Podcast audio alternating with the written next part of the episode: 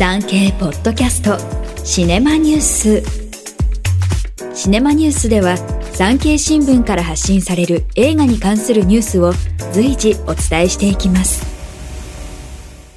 今回は日本映画ペンクラブ功労賞が贈られることが決まったロンドンを拠点に活躍する日本人映画プロデューサーの吉崎道夫さんの横顔をお伝えします。11月22日、ロンドンを拠点に活躍する女性の日本人映画プロデューサー、80歳の吉崎道夫さんに日本映画ペンクラブ功労賞が贈られることが決まりました。吉崎さんは自身の制作会社が手掛けた1992年のイギリス映画クライングゲームとハワーズエンドでアカデミー賞の4部門を獲得するなど世界的な活躍を続けています。今年7月には波乱の映画反省をまとめた自伝。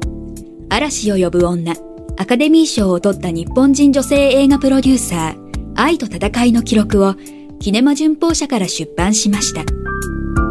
こんなタイトル。昭和30年代の石原裕次郎の映画みたいで嫌ねって言ったんですけど息子のパートナーがクールだって。ま、クールだったらいいわ、と話しています。吉崎さんは大分県の出身で、19歳で単身イタリアに渡りました。当時のことを、勉強がダメ、不美人、日本にいてもうだつが上がらないだろう。じゃあ、大好きな映画スター、マーロン・ブランドを探しに外国へ行こうと、と振り返ります。イタリア映画に夢中だったことから、吉崎さんはイタリア国立映画実験センターに留学しました。帰国して日本の配給会社で欧州映画の買い付けの仕事に就くと、イタリア語と英語、それに気の強さを武器に、アランドロン主演、太陽がいっぱいのビデオ化券などを次々に買い付け、ミニスカートのタフネゴシエーターなどと呼ばれたそうです。自伝には、そのドロンとのロマンス、若き日のクリント・イーストウッドとの奇妙な出会いなど驚くような秘話も記されています1992年にイギリスで自身の制作会社を設立しました。プロデューサーとして手掛けたのがハワーズエンドでありフライングゲームでした。台頭した吉崎さんがアメリカで渡り合ったのが元映画プロデューサーのハーベイ・ワインスタインでした。2017年長年にわたり映画界の女性に暴行を続けていたことが報道で明らかになり MeToo 運動の原因となりました。ハーベイ・ワインスタインについては彼はジキルとハイドその本性を巧みに隠した。私はもっぱらビジネス面での恐怖にさらされました。例えばクライングゲームは彼が配給し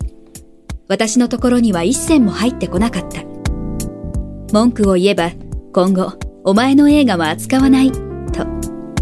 と、エピソードを披露しました。世界が相手の映画プロデューサー。タフでなければやっていけません。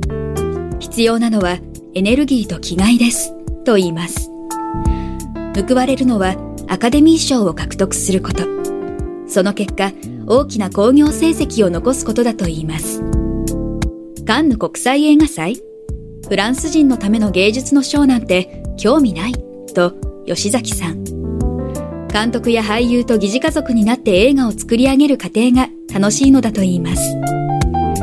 妊娠出産の過程に似ているかもしれないその意味では女性は映画プロデューサーに向いていると思いますねと分析しています自伝を多くの女性に読んでほしいと願っているそうで男性社会において女性はアウトサイダーとして生まれてくる。でも、今の日本の若い女性たちはすごく輝いて見える。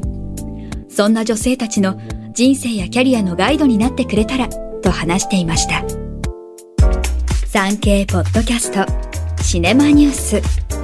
最後までお聞きいただき、ありがとうございます。ぜひ、番組のフォローをお願いします。ナビゲーターは、徳重みどりでした。